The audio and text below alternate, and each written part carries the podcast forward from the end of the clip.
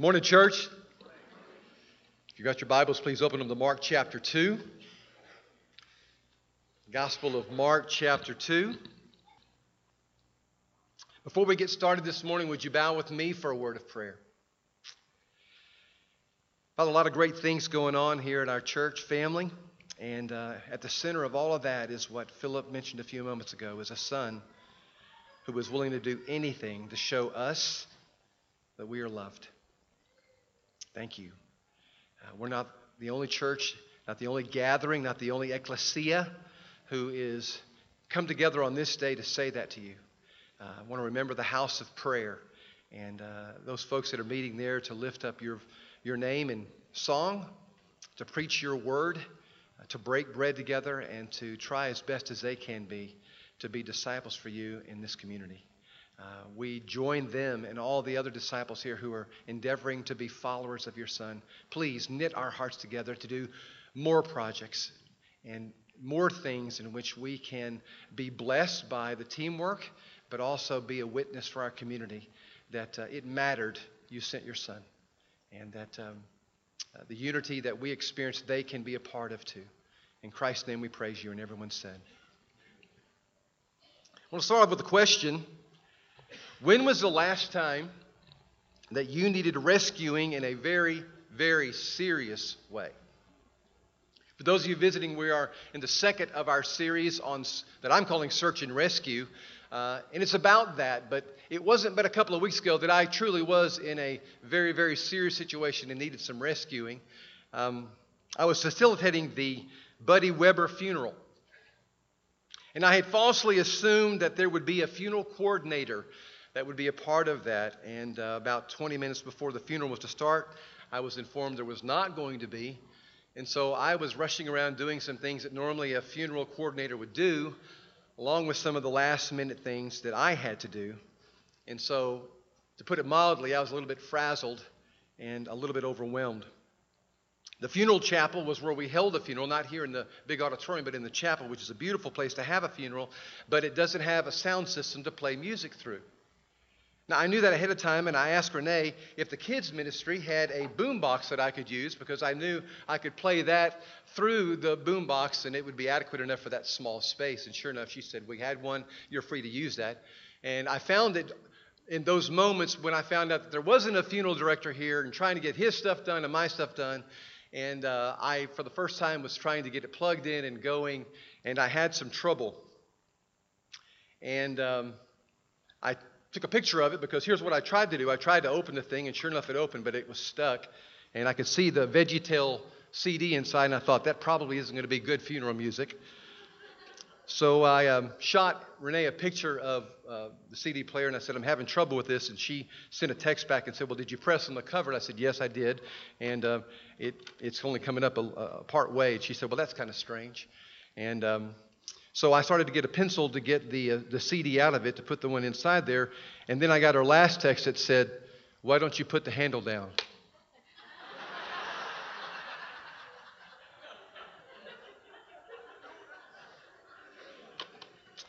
That's why my wife is the engineer in our home.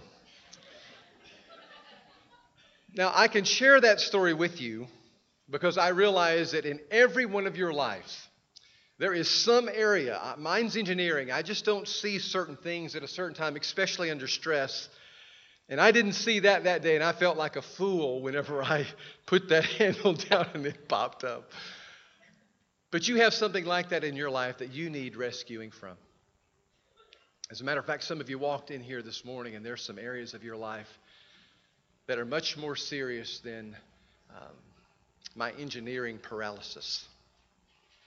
Some of you walked in here this morning because you need rescuing from a rage. It wells up within you and it causes you to, to be borderline abusive with the things that you say and sometimes the things that you do with your kids, maybe even your spouse.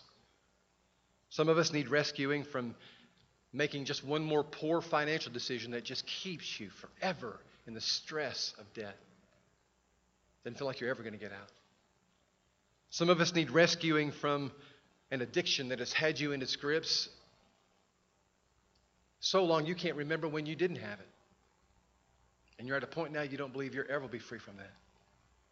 Some of us have wounds from our past that we hope that we can forgive and let go of, get over. But it just seems like one more day has come, one more week has come, and you're not able to, to let go of them, and they're certainly not letting go of you. For others of you, there are situations that have seemingly come raining in in your life outside of your control. Never saw them coming. Physically, financially, relationally, spiritually, you're not quite sure how in the world you're going to get out. From a thousand different angles, we can find ourselves in a desperate place and in need of being rescued. And I just want to say this morning in as clear a way as I can that is why Jesus came. In Luke chapter 19 and verse 10, Jesus himself says the Son of Man came to search and to rescue, to seek and to save that which is lost. Priority one for the Son of Man, in his own words, was seeking and saving that which needed rescuing. Now, no one in the Weber funeral knew that the minister outside was in in trouble, struggling to get something done for the services there. But I take great stock and great, great comfort in the fact that God did. And he, he sent someone to my rescue, a member of my spiritual family, to help me out of a jam. And very often, He wants to do that for you. But even as much often, He wants to use you to do that for someone else. And that's really the core of the message this morning. Because no one, I repeat, no one gets to Christ on their own. Everybody gets here with help. Whether you're aware of it or not, I, it's hard for me to believe, but this July marks the 50th anniversary of one of the most significant moments in the history of mankind. Most of you were alive and remember seeing the pictures of Neil Armstrong, the first man to walk on the moon. But you may not know of a lady by the name of Catherine Thimmesh. She wrote a book entitled Team Moon, which chronicles how many supporters it took to help Mr. Armstrong get there. Over 17,000 engineers and mechanics worked just on the spaceship. Over 500 seamstresses worked on the spacesuit alone. She researched for months on end and came to the conclusion that if you put together all the men and women who had even the smallest of roles in Apollo 11, the number comes close to 400,000 people. That number stunned me. Didn't surprise me, but it stunned me.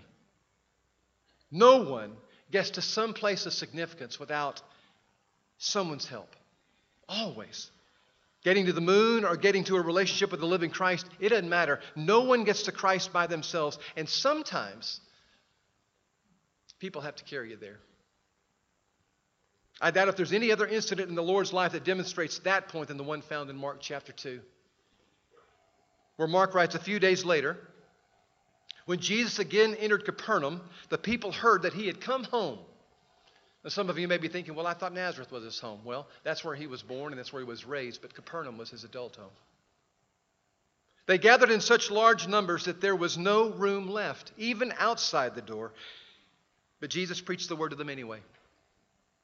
Some men came, bringing to him a paralyzed man carried by four others.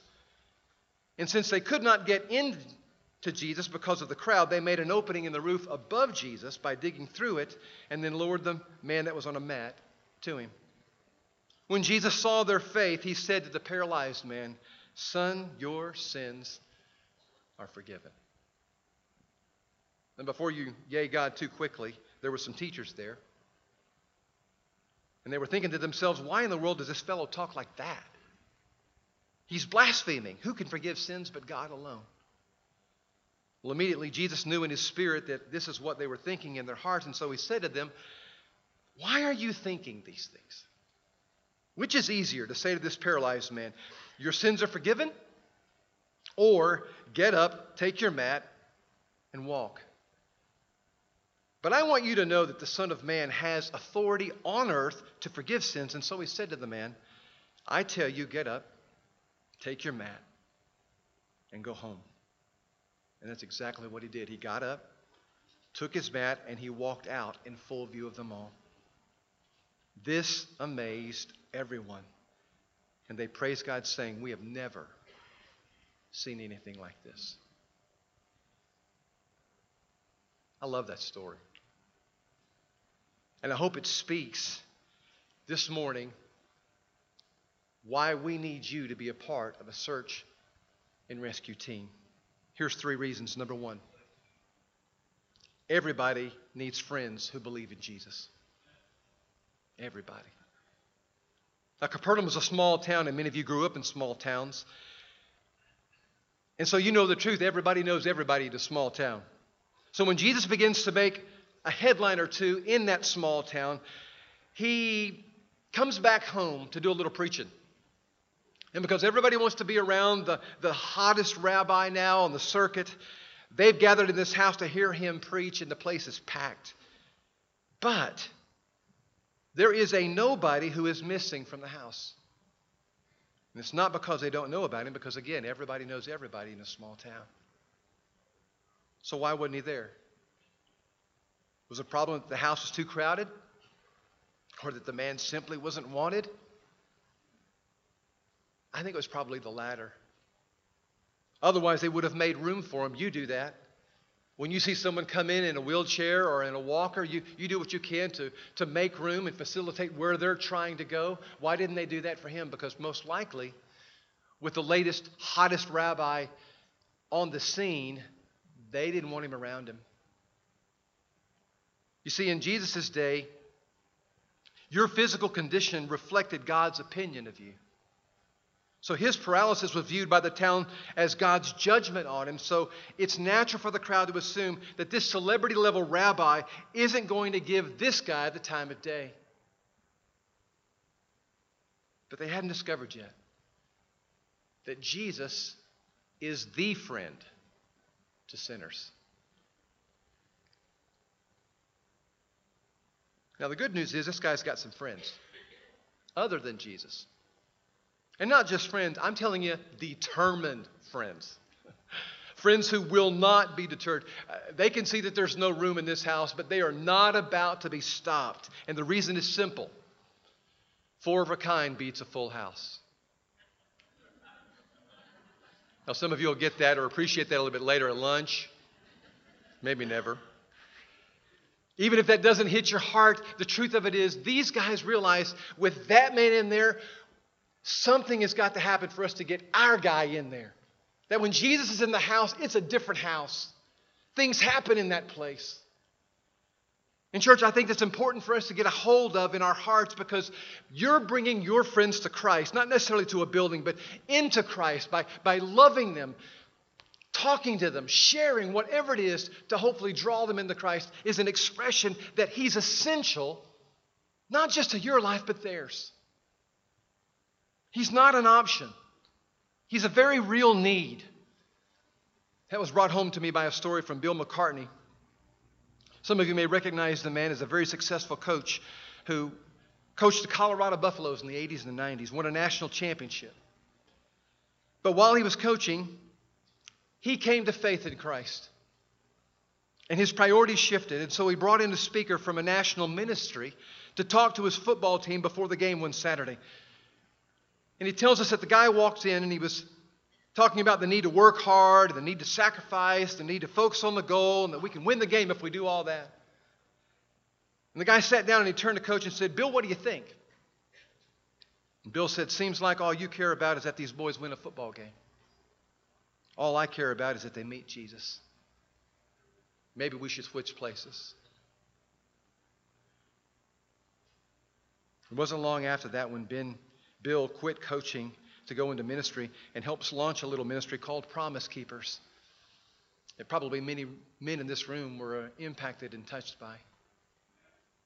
Every last one of us needs friends who believe in Jesus. Even after you give your life to Christ. One of the reasons why we promote and encourage you to be a part of a life group which today's our life group day, the first and third Sundays of every month. But, but we mean life group that's bigger than just those groups that meet on these days.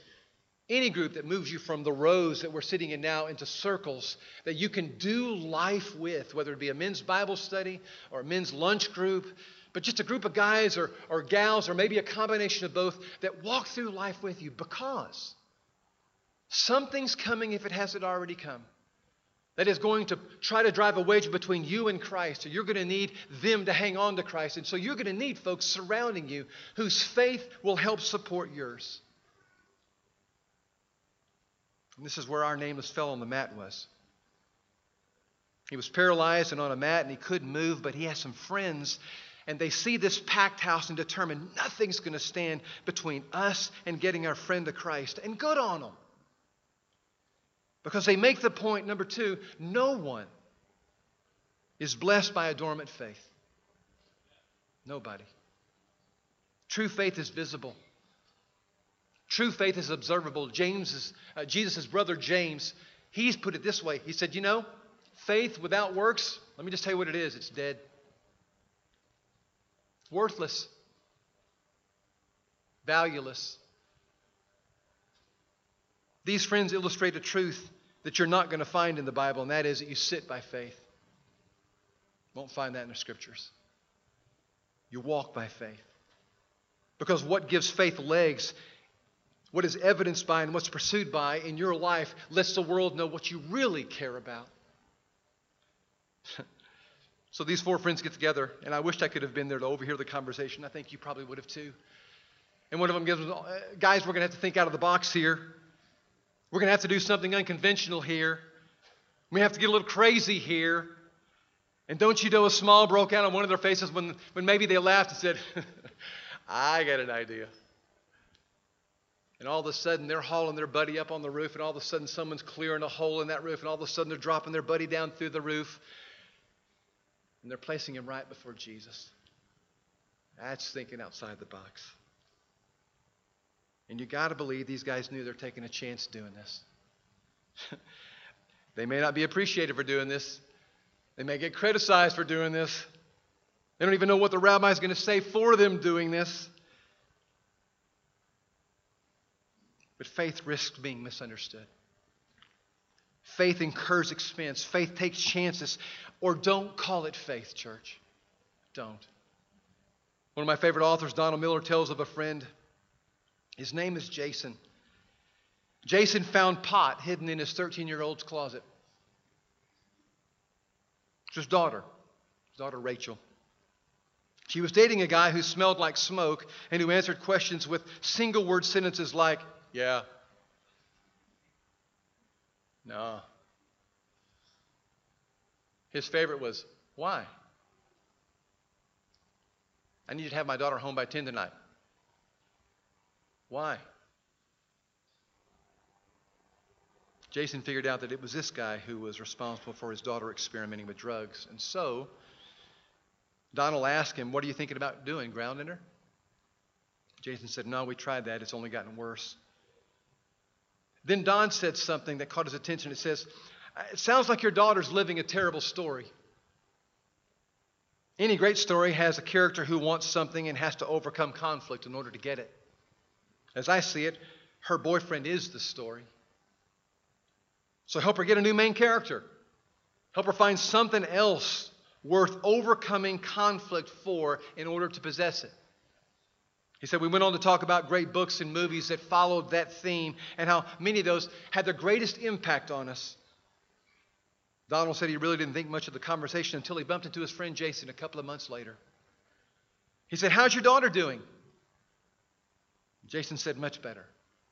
Donald said, Well, why? He said, Because our family's living a better story. He explained. Said, Don, the night that we talked, I couldn't sleep. I thought about what you said about story and how so many stories hinge on a main character having to overcome conflict in order to pursue something they really want. And I realized that my daughter was living in a story and in a role that I had little to do with. I realized I needed to provide a better role for my daughter that I hadn't mapped out a story for my family, and so my daughter had chosen another story. A story she wanted, even if she was the one being used in it. In the absence of a better family story, she had chosen a story where there was risk and where there was adventure and rebellion and independence. She's not a bad girl, Don. She was just choosing the best story that was available to her. And so, Jason said, I stopped yelling at her. And instead, I created a better story to invite her into. I started researching some stuff on the internet. Jason said, I came across an organization that builds orphanages around the world, and it sounded to me like a pretty good ambition. Something maybe my family could try to do together. It sounded like a much better story than the one we were writing. And so I called the organization. They said it takes about $25,000 to build one. Well, the truth was, we didn't have that kind of money. And so I took out a second mortgage on our house. Then I went home and I called the family meeting and I told them about this village in Mexico that needed an orphanage and all these terrible things that could happen if these kids didn't get an orphanage. And then I told my family, we're going to build one. Don said, You're kidding me. Jason said, Not at all. More on that story in just a few minutes. Whether it's a dad trying to find a better story for his little girl, or four friends trying to find a better story for their paralyzed friend. Here's the takeaway faith takes risks to help a friend write a better story. There's no such thing as a dormant faith. Faith takes risks to help a friend write a better story. Now, these four guys were into doing just that. They were taking action in spite of the barriers. They were taking action in spite of all the, the, obstacles and the hurdles. And that's what gives their faith credibility. And that's what will give your faith credibility. And I know sometimes that sounds crazy. But you know what? Creativity in the search and rescue business, that's good crazy. It's good crazy. And we need more of it. The very next story in line in Mark chapter 2 for how, G, how he's telling the story of Jesus. He's telling about how Levi came to join their group. Jesus said to Levi, Follow me. And the first thing Levi thinks of, I got to get, I got to get this guy to my friends. And so he comes up with an idea. If there's one thing my friends like, it's a great party. And so he throws one. And he says to Jesus, I want you to come to my party. But he says, Jesus, my friends are rough now. You're, you're going to hear some language that you don't use. And some women are going to be dressed in ways your mama wouldn't approve of. But they're my friends. And I really, really want them to hang out with you. Will you come? And the friend of sinners said, You bet. Count me in. Because the friend of sinners is never too busy to make a new friend, to get them close to God.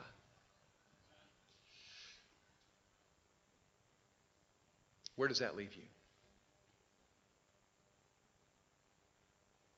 I'm asking us specifically in this series to consider again because maybe we really haven't considered it in a while. Are you in the search and rescue business that your Savior is in? Is that what's on your heart?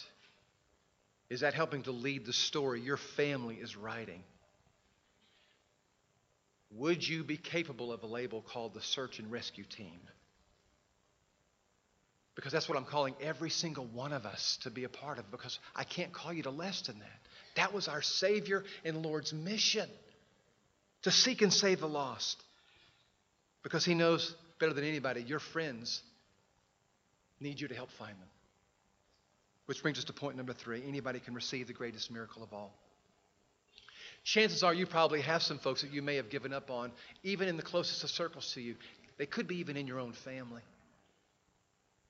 But this story helps us remind, help us be reminded anybody can receive the greatest miracle of all. Here's this man that's lying on the ground, and his friends are putting a hole in a roof, and they're dropping him down in front of this rabbi, and everybody's holding their breath. What in the world is this guy going to say about this?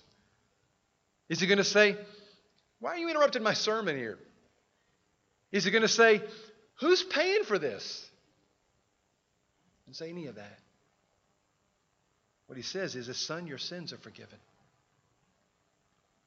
That is not what his friends wanted to hear. I can promise you. What they wanted to hear was, Son, your legs are well. If you had a child in a terrible car accident and you rush them to the ER and it's life or death, and you're frantically waiting to, to hear what the doctor has to say about their condition, and he comes out and you say, Is my child going to make it?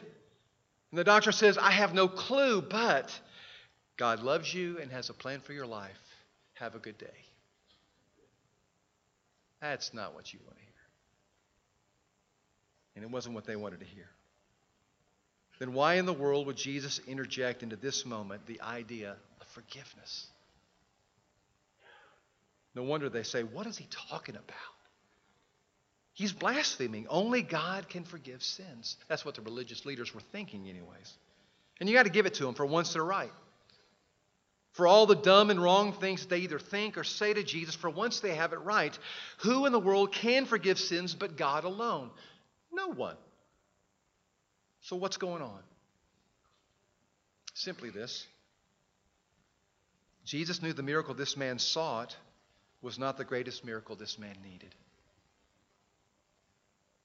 Jesus wants to put the man on his feet, yes. But before he does, Jesus is going to put the man right with God because that's most important.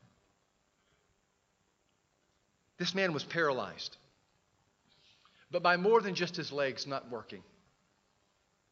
He was paralyzed because there was sin in his life that hadn't been taken care of, and he and God weren't working. That's what Philip was trying to say a few moments ago that God cared about the mess we got ourselves into? Yes. So much so that he would send his son into the world and that anyone who would believe in him wouldn't perish but have everlasting life. He cares that much that he would allow him to sacrifice his life on a cross so that you wouldn't have to. As a matter of fact, that's the only way that any of us can have that relationship healed. Is because the one who had no sin became sin. Or as Galatians chapter 3 and verse 13 says, the one who was a curse, who had no curse on his life, became a curse for us so that we could be healed. Hmm. I know, Mary, you're wondering where in the world I am for the moment, so just let me just freewheel from here, okay? Find a, a blank slide and we'll go, we'll go home from there. That's not what these friends wanted to hear. Was to talk about some spiritual concept of, of forgiveness of sins. They wanted their, their buddy to go home walking. Jesus is going to do something inside this man that will enable him not just to walk, but to live forever. And that's what he wants to do in you. And Peter says in Acts chapter 10 and verse 38, You know about Jesus from Nazareth. God made him the Messiah by giving him the Holy Spirit and power. Jesus went everywhere doing good for people because he healed those who were ruled by the devil, God showing that he was with him.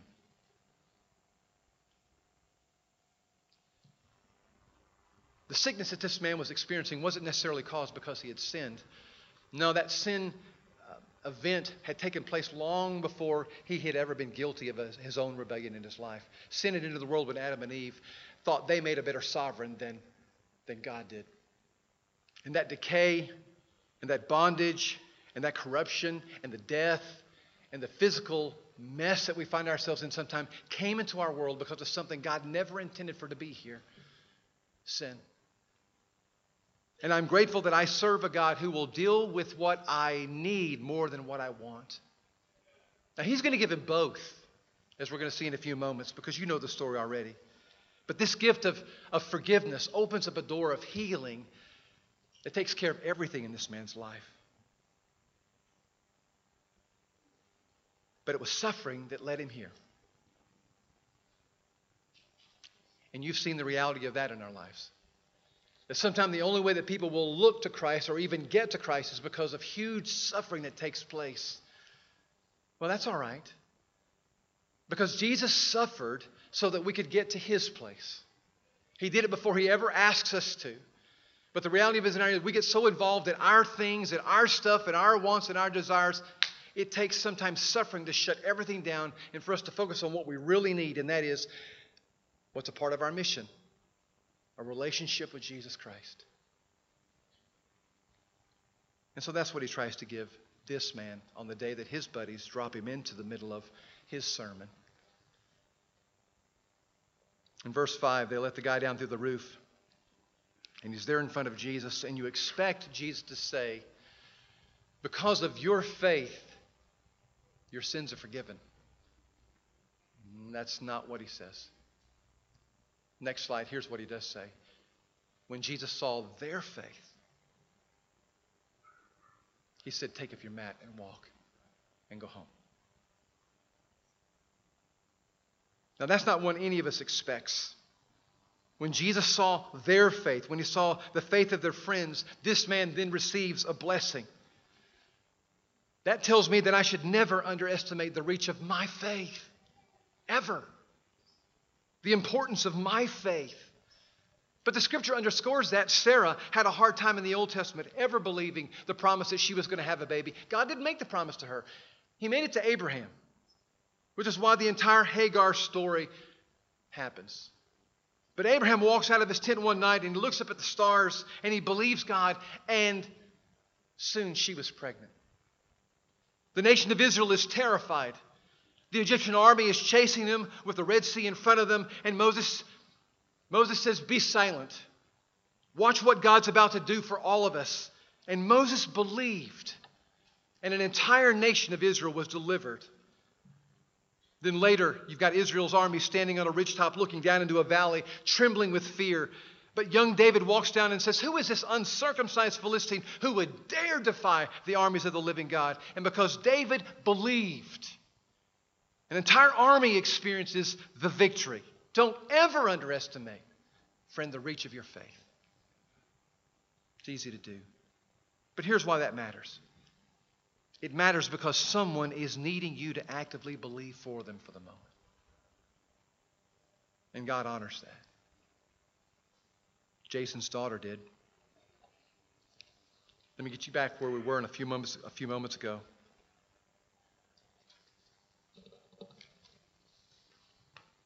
Jason said, I went home and called a family meeting.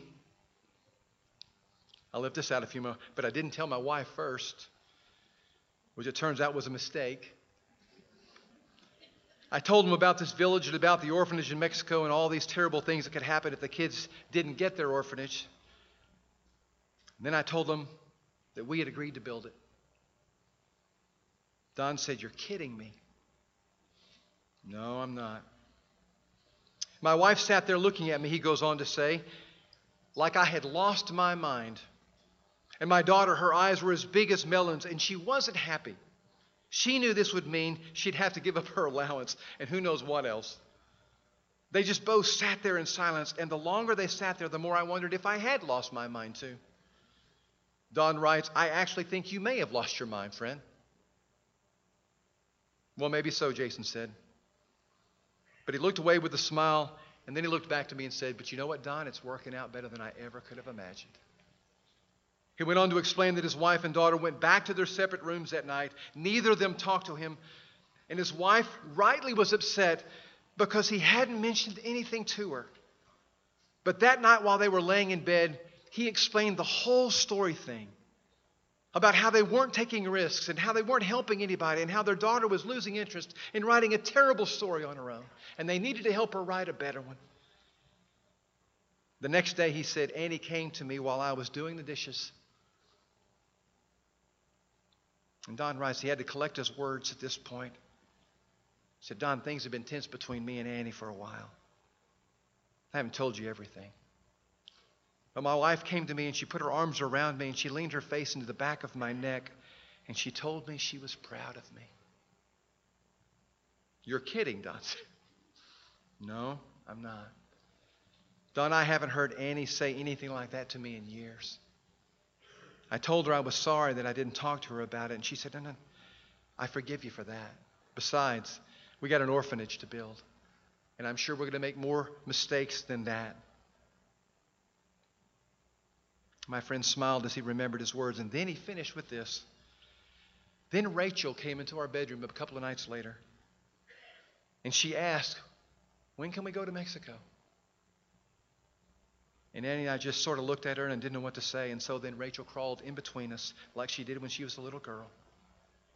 And she said that she could talk about the orphanage on her website. And maybe some people could help. Maybe she could take some pictures and post them. She said, I want to go to Mexico to meet the kids and take pictures for the web.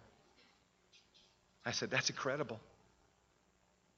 You know what else, man? Jason said. She broke up with her boyfriend last week, Don. She had his picture of him on her dresser and took it down and told me he said she was too fat. Can you believe that, Don? What a jerk. Don said, What a jerk. And then he finished with this, but that's done now. No girl who plays the role of a hero dates a guy who uses her. She knows who she is. She just forgot for a little while. The stuff that Satan throws at us can make us forget who we are for a little while, can't it?